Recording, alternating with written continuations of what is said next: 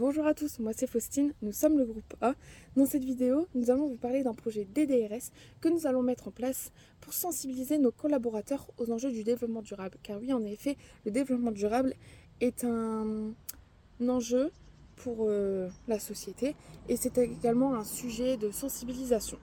Notre projet est la création d'un jardin pédagogique qui est en cours de développement sur le campus. Car en effet, ce projet a déjà existé, mais nous allons tenter de le remettre en place. Ce projet vise à sensibiliser les étudiants et le personnel de l'établissement au principe du développement durable. Le jardin sera conçu bien évidemment de manière durable et respectueuse de l'environnement.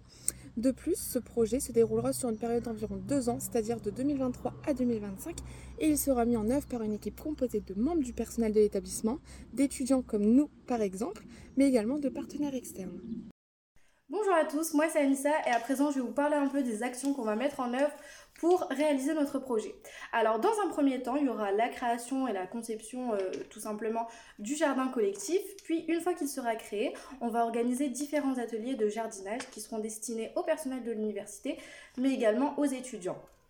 Ensuite, on va établir un programme d'éducation et de sensibilisation au développement durable. Et afin de mesurer notre impact et l'impact de nos actions, on a choisi comme indicateur le nombre de personnes participant à nos actions. Ensuite, le budget du projet est estimé à 100 000 euros. Il sera financé par des subventions publiques, des contributions des partenaires et des recettes liées aux activités du jardin pédagogique. Ce projet pourrait également apporter les bénéfices suivants.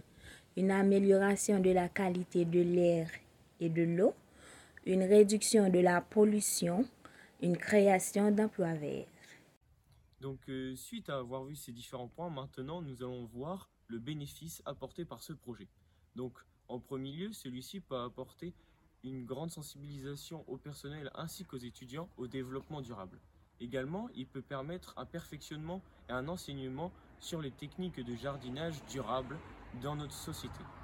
Et ensuite, il peut permettre un endroit d'échange entre le personnel et les étudiants où ici peuvent se rencontrer et discuter. Pour conclure, ce projet qui est assez ambitieux permettra d'avoir un lieu d'échange pour étudiants ainsi que le personnel. Il peut être également une ressource pour l'enseignement du jardinage durable et il permettra d'avoir une grande sensibilisation au développement durable et ses enjeux dans notre société. Il pourra permettre d'impacter durablement notre enseignement et donc notre avenir.